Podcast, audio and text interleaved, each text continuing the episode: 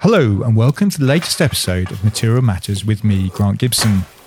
We're in season 11 now, would you believe? But for listeners who might be unfamiliar with all this, the idea behind the show is that I speak to a designer, maker, artist, or architect about a material or technique with which they're intrinsically linked and discover how it changed their lives and careers. For the first time in what feels like ages, we're doing this interview face to face. Absolutely no Zoom has been involved in the making of this show. And today I'm delighted to find myself in the central London studio of the artist Emma Witter. Now, Emma has made quite a name for herself over the past few years with her extraordinary, delicate sculptures that often resemble flowers, but are created, rather intriguingly, from animal bones such as oxtail and chicken feet. The pieces straddle our sense of beauty and the macabre. As she told one writer, I'm fascinated with the diversity of death and burial rituals across the world. In the floral motifs, I do like the balance of representation of life and death, fragility and strength. Emma graduated in performance design and practice from Central St Martin's in 2012 and has subsequently won a fistful of awards and column inches.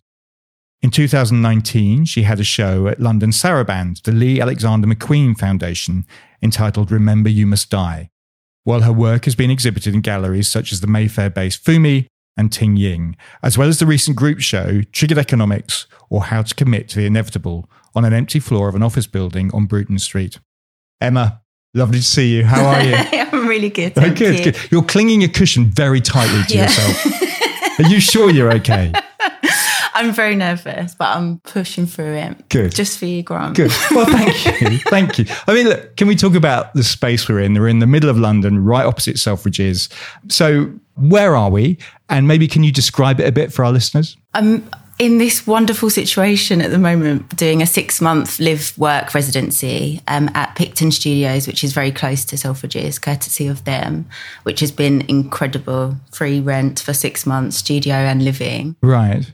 So, why? What are you doing with Selfridges then? They've got a building that I assume was sort of overspill for their office spaces, and they've opened it up for sort of creative business, like young businesses and artists. And um, I don't know, it's just like a really amazing residency that it's not that you have to sort of produce a certain outcome. I think there's sort of an opportunity for collaboration, but it's a very much that it's very much like a charitable, So, basically, you're here and you can do whatever the hell you like. pretty much. good. good. That sounds, like, sounds Yeah. like a really good deal. I've got to get into this. yeah, yeah, yeah, yeah, yeah. yeah. Let's talk for the listeners. What do we have in front of us? How big is this space? What can we um, see? how would I describe it? I don't know how to describe it in space. A sort of small living room sized studio, um, which is actually perfect for like small scale sculpture that I'm working on. So I've got a collection of my sort of um, findings and weird collections of objects. And There are bones here. yes, There, there are quite a few these bones. are not all the bones. This is like my is, Not- these not are my the bones. sample bones Where are the other bones? um, in another storage facility that I have. But yeah, there's uh, I've got quite a museum of things I've collected. so, how many? I mean, I don't want to get into too many exact numbers, but how many bones are we talking that you just kind of have? Um, but quite a few boxes. Like you'll see sort of these clear, um, like these clear boxes are all sort of labelled specifically, which are quite they're quite interesting to look at just anyway to sort of like reevaluate what the objects that we have. But I have like a wall of a sort of small wall of my collection. And th- this isn't your only studio. You have another space in South Kensington. I've had, yeah, during the pandemic, I was really interested in the abandoned spaces and all of the shop spaces that were empty and how a lot of artists were struggling during that time and how can we sort of bridge a gap between the two. And I approached a lot of landlords to see if there's anything that we could do. Um, and so I took it on as a sort of guardian property.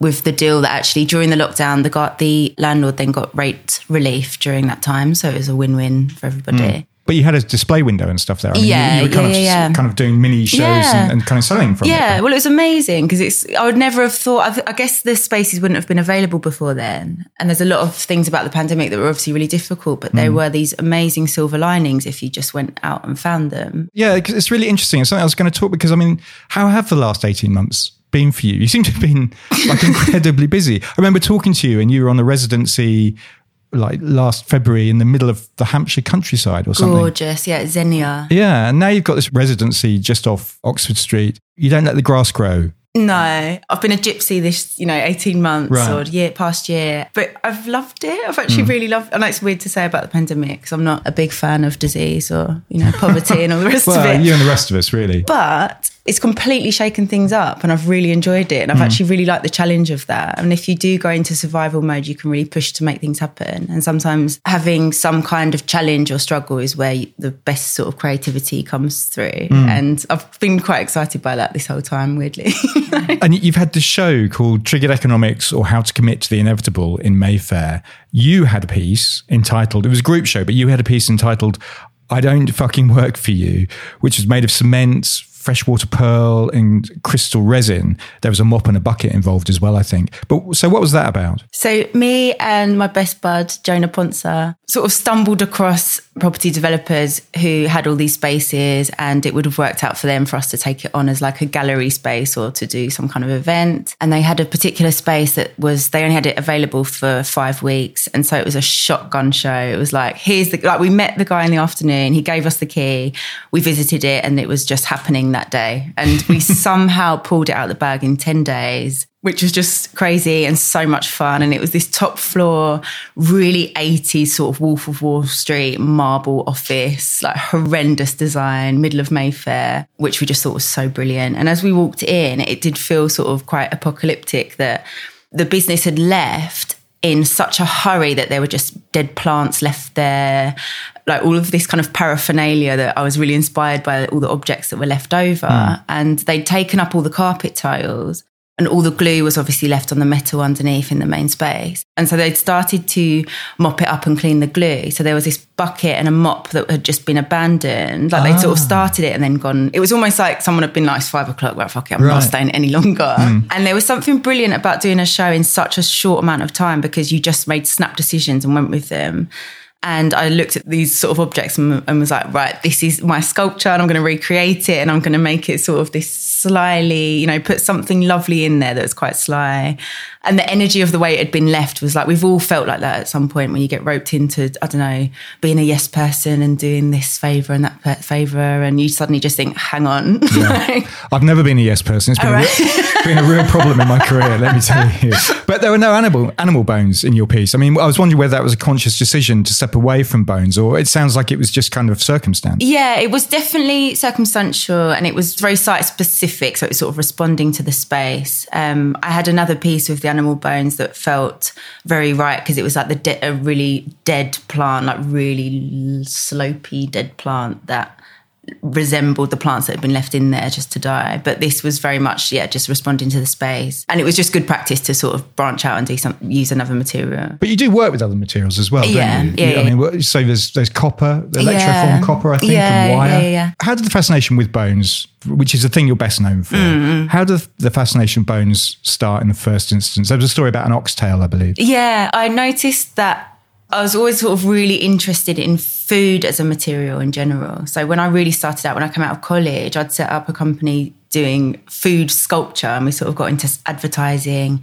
And I really loved the idea of having non art materials. So I was hmm. using anything but what you sh- really should be trained to use. And I didn't do a fine art course. So it was just me thinking, okay, I'm, I don't know how to do, you know, bronze or you know you work with stone or do anything traditional and so i'm just gonna if i use something that's a non-art material i can just make it up so there was a Right. huge freedom and i'd collected things and experimented with loads of food items and then i started using bone and just completely fell in love with it So it wasn't like a didactic decision that I'm going to use waste to talk about the situation we're in. It wasn't a sustainability. No, no, no, no. It was never. That was a lovely sort of outcome, um, but it was never. I never sort of woke up one morning and thought, right, I'm going to be a. You know, oh, I know it was never to sort of make a point, but Yeah. the point came naturally, kind of thing. Yeah, because you did do that residency at Mark Hix's Yes, old restaurant yeah. now, unfortunately, called the Tramshed, right? Which was kind of, I mean, the outcome of that was talking about waste. yeah? Yes, yeah, yeah, yeah, exactly. Um, yeah, that was brilliant. That was three months where he's because he had the gallery downstairs, and it was obviously he had you know huge artworks inside, and it felt like this perfect place to go and do a residency. And I sort of knocked on their door as a little kid and just asked them. Um, Because he had the big Damien Hirst Yes. uh, cow piece in formaldehyde kind of right in the middle of everything, right? And such a meat heavy. So all of you know the whole menu was like steak and chicken. Yeah, and it's a lot of the chicken. bones I was Yeah, using, yeah. and I just thought the way that I collect things from my own meals and cooking and friends and stuff, and I just thought imagine a whole kitchen that's really meat based. Every single day they're throwing it out. I knew that he had spaces in the back that I could work, and then the gallery underneath, and I was like. Wait, this is this perfect building to have this really holistic sort of Hmm. project and then have an outcome. So you didn't get in the way. I mean, because kitchens are you know notoriously busy places with people shouting at each other and sweating yeah, a lot. But uh, I mean, what did they make of having a kind of artist saying, "Can I take those bones, please? I want to make a sculpture from it." Martin Sweeney was the head chef at that time, and he really was so. He really took me under his wing and was really up for it. And he was. I remember being really quite. I was going through like a bit of a rough time at the time, and I remember him being just really kind. And he'd encourage everyone in the kitchen to come down because I was working in the gallery. And I had a little corner space in the gallery to work, and he'd encourage everyone to come down and say hello and talk to me. And Why are you going through a rough time, Emma? just I can't remember. so past that now. Okay. No, but like You don't want to tell me. That's fine. no, but uh, you know when someone when you are having a rough time and someone's kind, it really it really sticks with you. Yeah, yeah. But yeah, he was like made sure that I was really included, and yeah, it was yeah, it was really brilliant actually. Yeah. So, so how does the audience respond to your work? I mean, I'm looking at the table in front of us. There are pieces, and I'm looking at them. I, I wouldn't necessarily think that's. It wouldn't immediately occur to me that that's animal bone. Yeah, because I bleach them and dry them out with salt, and the idea is to get them really, really sort of kind of like driftwood or I don't know, Hmm. just to to really take all the oil out of them. But they do look like they've been cast into. They look like they've sort of in porcelain or Hmm. They do people have a porcelain quality to them. Yeah, and especially with a lot of the finished works, people just assume that yeah they're casts of, and some people will really go close and inspect it and then pull away when they realise. But I mean, it's odd that people would think bone is something to be repulsed by, isn't Yeah. it? Because I mean, it's in so many things that we use and, and work with. I mean, scrimshaw, the kind of artwork classically, but it's in a bunch of other things. I mean, tattoo ink. Yes. I, I had no idea, but That's there is there is bone in story. tattooing. Yeah, totally. Your body will sort of repel what's not supposed to be in it. So, say you cut yourself with glass, Hmm. your body will naturally push the glass out of the cut. So, tattoo ink has to be something that mimics the human body enough that it doesn't repel it. So, crushed animal bone is used often in tattoo ink, Hmm. and there's so much yet. And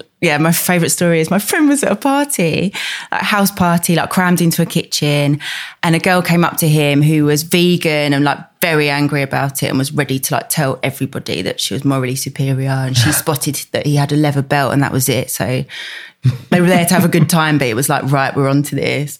And she stood and broke him. And she was like really quite tough looking, covered in tattoos, and started really laying into him. And he knew, and he sort of just folded his arms and just sort of sat back and let her just go through this whole lecture at him. And then right at the end, he was like, okay, I really like your tattoos. Do you realize what's in them? And her face just dropped. And I think she Googled it and then she was in the bathroom crying. Like, Oh, and I do really feel for her because Yeah, people yeah. just, They don't know. I wouldn't know. Yeah. Why would you know? Yeah. Nobody says. Yeah. But also, filtering wine Yeah. goes through bone. yeah, yeah, ash bone or dust or ash, bone charcoal, and it's been used throughout history for so many. When you look at like glue and soaps, Hmm. and it's it's sort of filtered to use as like metal coatings, and there's so many industrial purposes for bone that's Hmm. completely normal. Furniture repair, they'd use shards of bone for furniture, and Right. You know musical instruments and tools, and it's completely normal. It's like hmm. use it, you know, it's the same sort of idea of using wood, but without the Yet people are still quite shocked when they see your pieces. yeah, sometimes. Sometimes. There's really interesting responses though. Yeah, yeah. Like when I was at Tramshed, you know, someone who eats meat every day, serves meat every day, possibly on china plates and, you know, is using bones that he doesn't realize. So he'll sort of clear the plates and be completely fine and have it for lunch. And then when he came down and saw the organization of them, that's what creeped him out. So to see that they'd been bleached and categorized and put into like size and shape order and labeled, that's what freaked him out that it was Yeah. like the, he wouldn't actually stand anywhere near me. And So I it was, thought that it was your so level of organisation that, that scared him, actually. Yeah. You've alluded to it, but it'd be really nice, I think, to talk about the process in a bit more detail if we Mm. could. I mean, do you draw, for instance? No, no, no, no, Okay. no, no. Yeah, really can't. I don't know if it's can't draw, won't draw. Just I know, my brain just really doesn't. I really, I'm really tactile, and it's really 3D for me, and it's really about touch. How does the bone make it from a plate into one of these kind of florid pieces that we're looking at at your table? So I will sort of collect everything, put it in the freezer, and then when I have enough to sort of bother to to start sorting them out. I'll boil them down um, just enough to sort of like clean them, but not soften them too much. And then I'll scrub every single piece. So when I'm looking at like the tiny chicken feet bones, the process is so laborious and it is ritualistic in that it's such a long part of it. Mm. And I'll boil down every single one, scrub each one clean, put them into bleach, like just cheap household bleach to decalcinate them. So it takes away the oil and like the fat. And then dry them out. And then some of the bigger bones, some of the more land animal bones that have more oil, I'll then put them into salt and leave them for like a couple of weeks. And then it's categorizing them into the right shape and size. And then I'll be sort of ready to work with them. Mm. So all of that process is really, it's got to sort of, when I'm making a few pieces at a time, it's really got to feed into your day to day life. So mm. it really does become a ritual. And how do you categorize them into animal? You have boxes of chicken feet or boxes yeah. of oxtail. How, how does that work? Yeah, kind of, and different shapes and sort of different shapes that you'll just sort of experiment with how they fit together. Like I really love when they sort of hug or you'll have the same type of bone, the same animal bone, but they're different sizes, but they naturally sort of fit into each other. So mm. they sort of become this yeah, they sort of hug into place and you can sort of mindlessly sort of let the shape sort of lead what they're doing. So like animal bone Jenga. Yeah, yeah. so so the material really is is leading yeah, the form. Yeah, totally. Yeah, and you can't, and you have to sort of you can control it to an extent, but it really is this little beast where it's they it is this sort of dead material but there still are proteins inside and mm. they do react to the space so they are still alive in their own way and mm. so you have to sort of you're never quite the boss of them mm. you've talked about sourcing them from your own plate and, and friends plates but i mean presumably as you've got more successful you need more bones i mean is it all coming from your own eating no where, so, where, do you, where, where, do you find these things I did Emma? go for a period when I was younger of just having an excuse to eat like a hell of a lot of fried chicken. whether you walk into restaurants and go, I'll have the two bone steak. Yes, is that yeah, how it works? Yeah, kind of, yeah. Or my friends would really they would get the drill. So we'd all have like a big birthday dinner and everyone would just pass the bones down. Like we know the drill, like it's fine. I used to tell people it's for my dog and um, and then I sort of, but then I'd find I had favorite bones that then I'd go out to sort of source them. So I have a few, of, I call them like my dealers, so the few butchers and chefs and stuff that, but then I get these lovely surprises as well. So I'll get sort of a message on Instagram and it's a photo of something that's been on their menu. And so they've got this sort of bowl of pig's heads or whatever it is, lamb shoulder. And it's actually lovely to work in that way because it feels, quite seasonal. So whatever's on their menu is obviously what's in season. And yeah. there's a lovely way of, again, putting your arms up and just being led to what's available and sort of responding to that, which is quite nice. Yeah. Yeah. And you've compared it just now to driftwood, but is, is that what it's like to work with? It's so nice. Yeah. When you bleach it out, like the, the bird bones are far more porous and light and they're more fragile and it's almost is it ASMR when something's Ooh, textural and it's you know the sort of cutting through sand? When something's textural yeah. and it makes you like it's like that with some of the really dry bones where you can file them down. They're quite strong but they're they're sort of gentle enough that you can file them down into like perfect shapes that fit together onto like the base that I'm using, for example, and then they'll sort of file together and fit absolutely perfectly, which I imagine is the same, you know, like finger joints in carpentry. If mm. it fits perfectly, it's that same sort of satisfactory, mm. like way mm. of making. So it's definitely a comparison to wood, in other words. I would say, yeah, yeah. for the more yeah porous types yeah, yeah. of bones. Can we talk a little bit about your background, mm. Emma? Um, you were born in Hertfordshire. I think I'm right in saying you have a like an English side of the family and a Jamaican side. Yes. I mean, how did that I wonder how that manifests itself. Whether family gatherings are very different depending on which side of the family you were you were visiting. I wonder. Yeah, and I mean, I was very, I was brought up really countryside, sort of commuter belt, North right. London, really, really. Um, but yeah, my granddad is from Jamaica, and so I knew that side of the family less. But it's really funny the difference in food and sort of that mm. interest in food. Where my mum was absolutely Caucasian. Like growing up, meat for us was like supermarket chicken breast that had been de skinned, boned, and was in a plastic packaging, and like salt and pepper was an exotic spice to her. like, you know, just really, really yeah, white. I'm aware of that. Yeah, and you know, and then you know, if you're at a Jamaican like funeral, which is like being at a festival party, and it's like meat on the bone, and it's it's just a completely different. Yeah, I always found that sort of contrast in food culture yeah, this really was quite interesting. And is And this that- where the, the interest in food was spawned, I wonder? yeah, I think so. And when I moved into London, a lot of my friends were Southeast Asian, and I was I sort of moved into a Vietnamese community, and it was like my food world had been completely opened up to me, and that was part of it being this fascination with the sort of um, visuals and the texture of food, and I think that completely inspired me. I mean, because I grew up in the home counties as well. And when I was younger, all I wanted to do was to leave and to get into the middle of London. Yes. We're sat here in the middle of London. Was that was that your childhood? Yeah, hundred percent.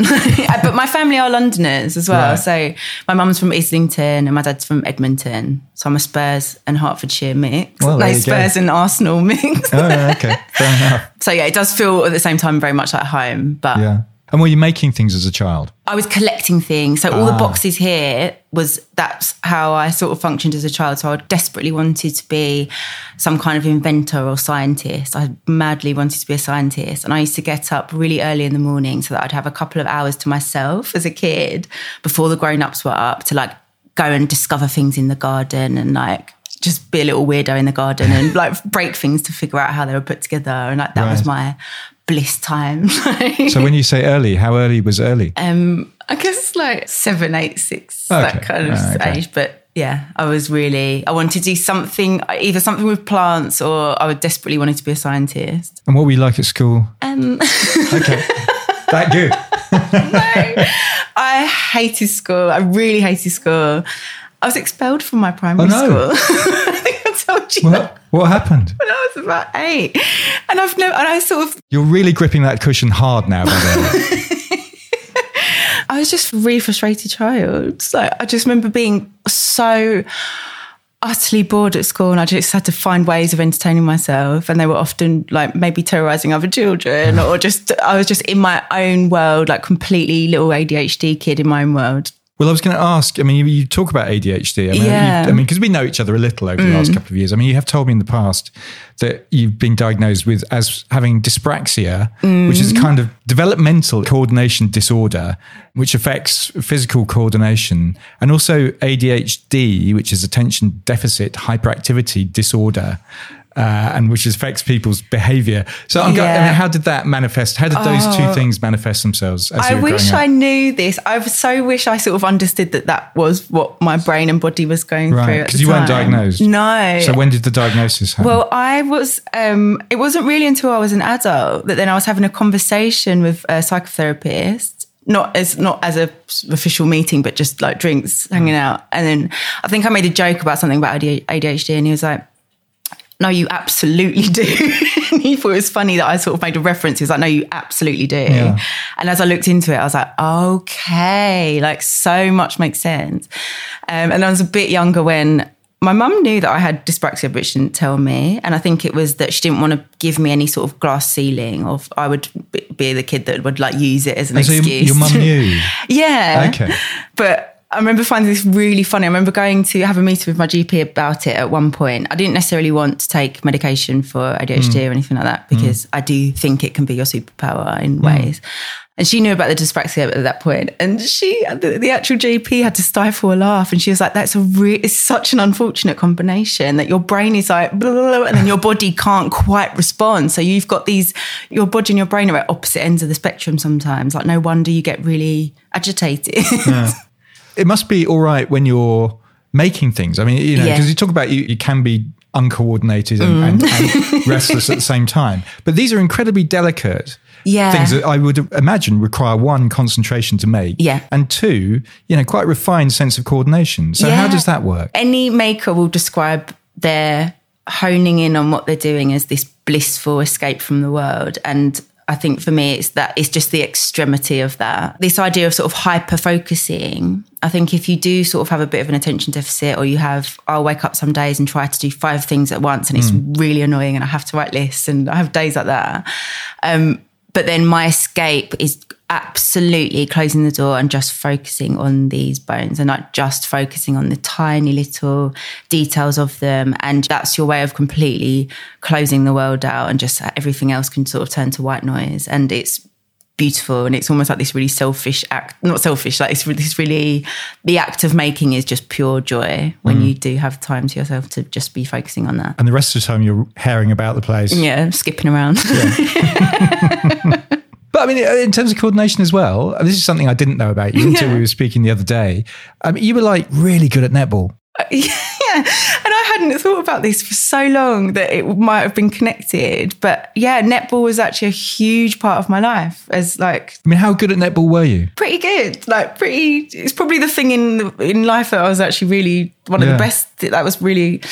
Um, I'm six foot tall. My sister played netball. You know, my parents really encouraged us into sports, which now I'm thinking, okay, maybe this is why. And yeah, and we played for our school team, played for our club teams. And there was one point that I remember playing at least eight times a week every week Right. when it was really the peak of playing and you know club teams so i was doing like training and matches with school i was doing it in pe i was then playing for my club team training and matches i was then playing for county and I was scouted by the England Satellite Academy to start doing the, tr- the sort of like the pre-training that goes up mm. into the England team.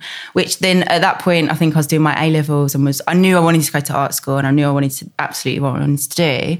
And there was this weird crossover where I was playing netball so much that I mean, me and my friends on my team would fantasize about. Imagine what it'd be like to have a weekend off because we'd be traveling as well and we'd Yeah. be doing tournaments and it was huge. And when we started doing the really serious training, it was like you'd have to record the amount of milliliters of water you were taking in a day, and you would have a diary of like how much, how many carbohydrates were on your plate, and this really serious organization that was not f- for me. And it was like you'd have all your training days. A down day would be like go swimming, so it'd be more activity. And I'm actually a really lazy person inside, so I think I just it, I sort of reached a peak of it. I really played absolutely to a really serious point, and then suddenly that was that. But yeah, it was yeah funny to think that again with the sort of dyspraxia that I was a goal shooter as well. So it was like a really so again it's like really a specific sort of physical eye coordination. Yeah, so yeah. again to me that doesn't make sense either.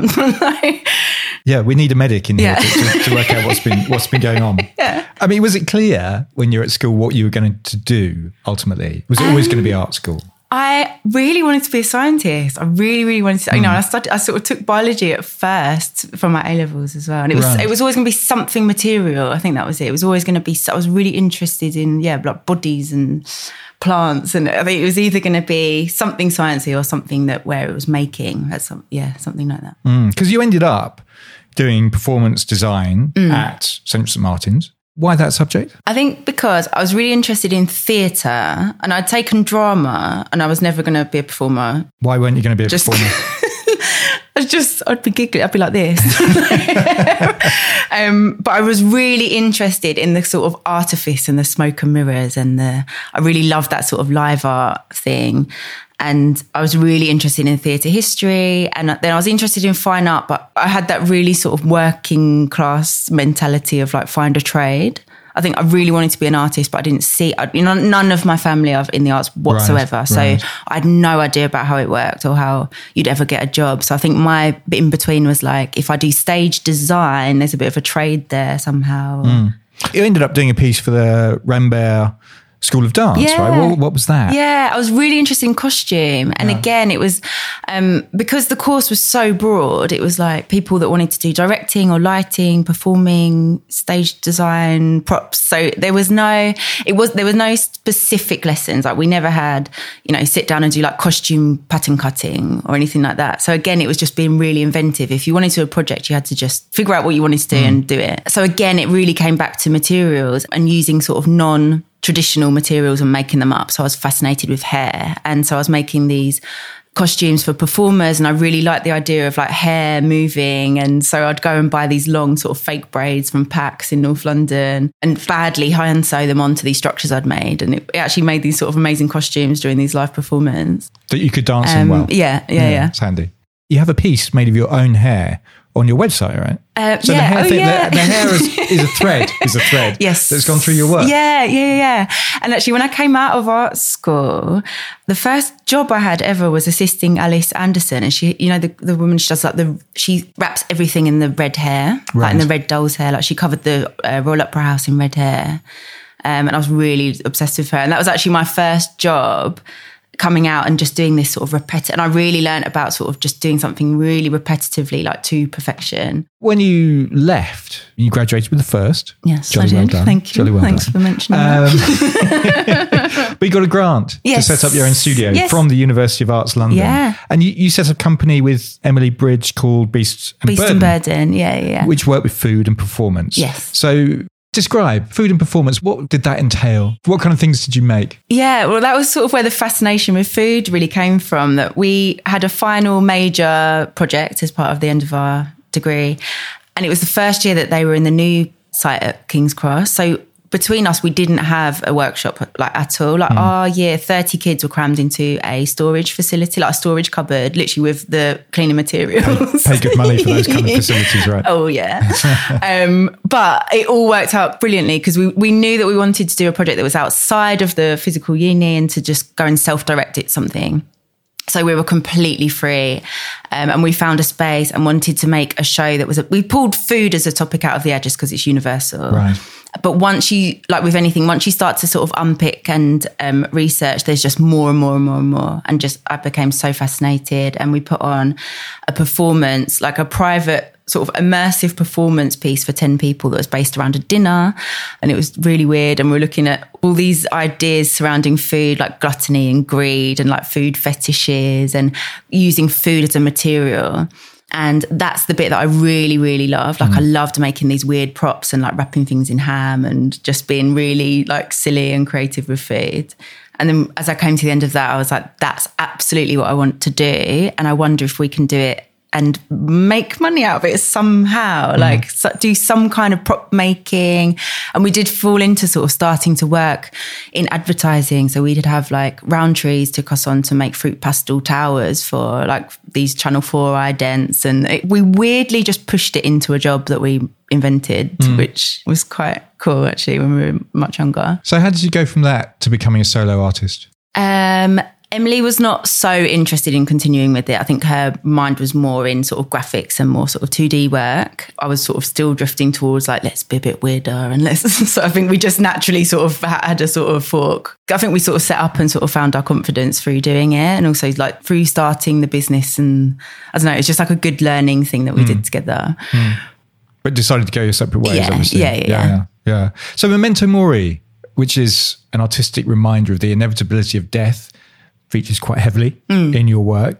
You had solo show at Sarabande, the Lee McQueen Foundation in London, which was entitled Remember You Must Die in 2019, that we mentioned in the intro. Um, when you go to the press clippings, there are plenty of references to the macabre, but there are almost as many to the word beauty. Mm. So your work deliberately plays on those opposites. Yeah. Do you see them as opposite? I wonder. Um, yeah, kind of. And I think that also it's when you look at, you know, like the Dutch, like the sort of 17th century Dutch Yes. still life paintings, and it's really this reminder of death. And I think it's Memento Mori that does translate literally to Remember You Must Die, which sounds really dark and sort of like it's this ominous reminder of death but actually it just means like yolo like you only live once. Like we're all going the same way. It could be tomorrow it could be next week for you know. So like enjoy the day now. Like it's actually a really positive thing to just mm. think we're all like this isn't a dress rehearsal. Like enjoy your life now while you have it.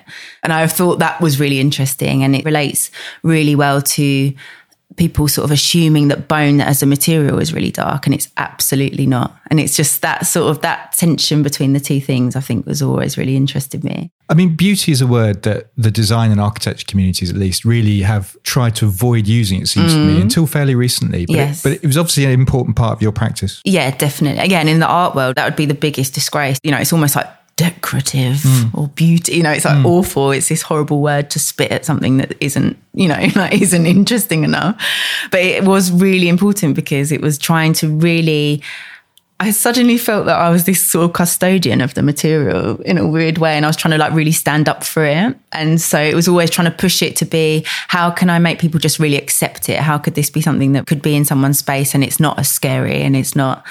And I wanted people to kind of, yeah, just change their minds about it. That notion of being a custodian of a particular material is Mm, interesting.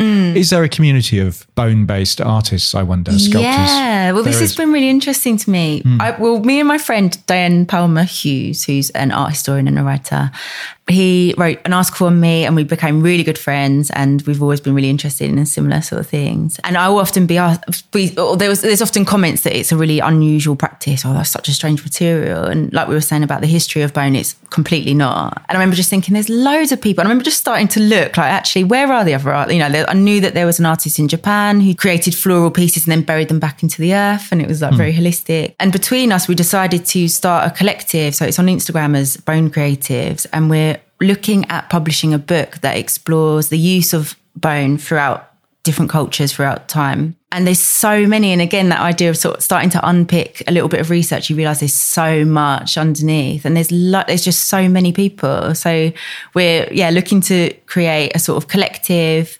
And I think it, this one book is going to end up being a series of books, which mm. I, I would really love and different sort of with different viewpoints on bone or different sort of moments. And I'd love to do an exhibition as well of like mm. design and art. It's interesting because I was going to ask whether you worried about being stereotyped as somebody who just worked in bone, but I wouldn't ask that mm. of somebody who worked in porcelain. No, exactly. Yeah. yeah, exactly. And it's also your material is kind of like your language that you've learnt, and then you use the language to go on to say whatever you want to say. Yeah, and, it, yeah. and, also, it's such a diverse material as well. You, you, can do so much with it. And I'd love to really learn all the different industrial purposes, like looking at bone china or looking at bone ash, you know, charcoal. Or if I did charcoal drawings or ink that had been made out of bone ash. That's still the material. Mm. So, mm. yeah. But there again, somebody who's working in porcelain, they wouldn't be winning the eccentric artist of the year that you won in 2015, right? Oh, hilarious. From the Eccentric Club, which I never yeah. knew existed till I was reading yeah. one of your CVs somewhere right. yeah, they've kind of closed now, but I was so I was so glad to like catch a glimpse of the end of it. I love these weird old sort of London institutions, yeah. these sort of quiet places. Uh, that notion of being quote unquote eccentric, mm. that doesn't bother you? Not really. I think not really if if that was like a quote that was used all of the time, I'd just, it's a bit like it's. I guess that's the idea of sort of trying to make sort of floral pieces on a whole, or trying to make things beautiful. Is that you are arguing that it's not some kind of Victorian cabinet of curiosity freak thing. It's completely normal. Like. Mm. You're probably using bone in some aspect of your daily life and you don't even realize. Mm. And when you're not, creating sculptures from mm. animal bones. You're also a stylist and you make props for photo shoots, as you've kind of alluded to. You've worked with a pretty extraordinary list of people, Emma. Mm. I'm going to read a few of them. Emeli Sandé, Idris Elba, Pixie Lott, Little Mix. Love Little Mix. I do. It's sad. I'm a middle-aged man, but I love Little Mix. They're it's all, your moment to admit all, that. Yeah, they're. They, I'm sure they're listening, but they're all pregnant as well, like en masse together. Mm, it's a bit yeah, like the Midwich yeah. Cuckoos up there. It was a bit yes. weird. Um, you've also. Oh, sorry, I've lost my track in time. You've also styled um, album cover for Kylie Minogue. Yeah. Yeah. What's Kylie like? Lovely. Yeah. yeah. I was working with um, Simon Emmett, who's an amazing fashion and beauty photographer. And she's amazing. She's one of the celebrities that will go around at the end of the shoot and speak to absolutely every person. She'll know everybody's name and she'll sit down and talk to you. And it's almost like the best sort of press she can give for herself because it's, yeah, she's mm. just, yeah, really, really, really personable and yeah, really cool. And I found that often the bigger celebrities are far more like that. It's sort of the other way around than you'd expect it to be. It's interesting that, isn't it? I mean, uh, this is really apropos of nothing to do with bones or, mm. or indeed your career. But I remember um, when Take That kind of came back after years away. Yeah. I mean, it's supposed to be a highfalutin podcast, but we'll, I'll just mention Let's Take just That. go quickly. there, yeah. But it's a really interesting piece that I read that one of the journalists was saying that when they were huge the first time around, they were renowned for being completely professional and delightful to work mm. with and talking to all the researchers, anybody on the floor, they would be completely pleasant to. So when they came back 15 or whatever years later, mm. those researchers had become the producers, they'd become the management. So they were welcomed back with open arms, which was one of the reasons, apart from coming back with a couple of good tunes, one of the reasons why mm. they were mm. successful again. Anyway. What was your favourite tune? Oh, I like the stuff they came back with. like, um, the, uh, the, the, patience. I like that. That's a good oh, yeah. track. That's a good track in my view. I mean, it does. It's not making me sound cool. Can we have that to play out at the end of this? Uh, no, because that costs money. Oh, okay. we, will oh. have to have the normal noises. I'm okay. afraid. but also, and I don't know, you probably this will embarrass you, but if you Google you, which right. obviously is what I do when I'm making these things, um, you are also a model. It's no good squeezing no. your face like, like that. There are lots of pictures of you being modeling. No, that's a really, really strong. Like when I was at university, I'd do a few modeling jobs. Like, imagine if you're there's actors and then there's someone who'll be like an extra in the back of a advert. So I was like an extra as a model hmm. for a little bit. Fair enough. Really, what I'm alluding to, you're wearing all these different hats. But would you also say you're you're a craftsman? I mean, would you say you've done your ten thousand hours with bone, and and does that matter to you? No, I don't feel like I'm there yet. When I say like custodian of a material, I guess I mean that I feel to look after it or protect it. I think not anywhere near. I would really love to like continue as much as I, I still would love to work with other materials as well and try different things. But I would love to have um, bone as this sort of thread all the way through and to like learn all the different sort of outcomes that you can create with it and what sort of new technologies you can use mm. with bone as well. And so like really I think I could call myself a craftsman when I've really sort of mastered it years and years mm. ahead kind of thing. Mm. There's a quote from you I quite like where you said, I've taught myself some very weird and not useful skills. So what's the weirdest and most least useful skill you've learned? I'm trying to think. That's normally with um, that's more with like styling work. Like that's more when you're when you're sort of you've taken on a set design job or a prop making job and you want the money and you're like, I can do that. And you have to go from being a novice in something to being apparently the expert. And you mm. show up on set like, I'm the person who knows how to, I don't know, say like with this Fruit Pastilles job that we did, you know, I had to figure out a way of making this pile of sweets fall towards the camera a certain timing and so you just have to like learn how to do that how just through trial and error and just being young and but with a bit of string or fishing yeah. wire or how, yeah. how, how, a few different pieces of glue fishing wire work out the sort of weight and you know so just things like that that just you'll never ever need to know again. Yeah, so look we're coming to the end of our time. Um, plans for the future. London design festival is coming up for instance um, have you got stuff going on? Yes. So I'm really excited about a show that I'm doing in September, mm-hmm. October with Gallery Fumi. So they've got an amazing idea for a show, which is the collaboration show. So they've taken like artists and designers, paired them together to create an object.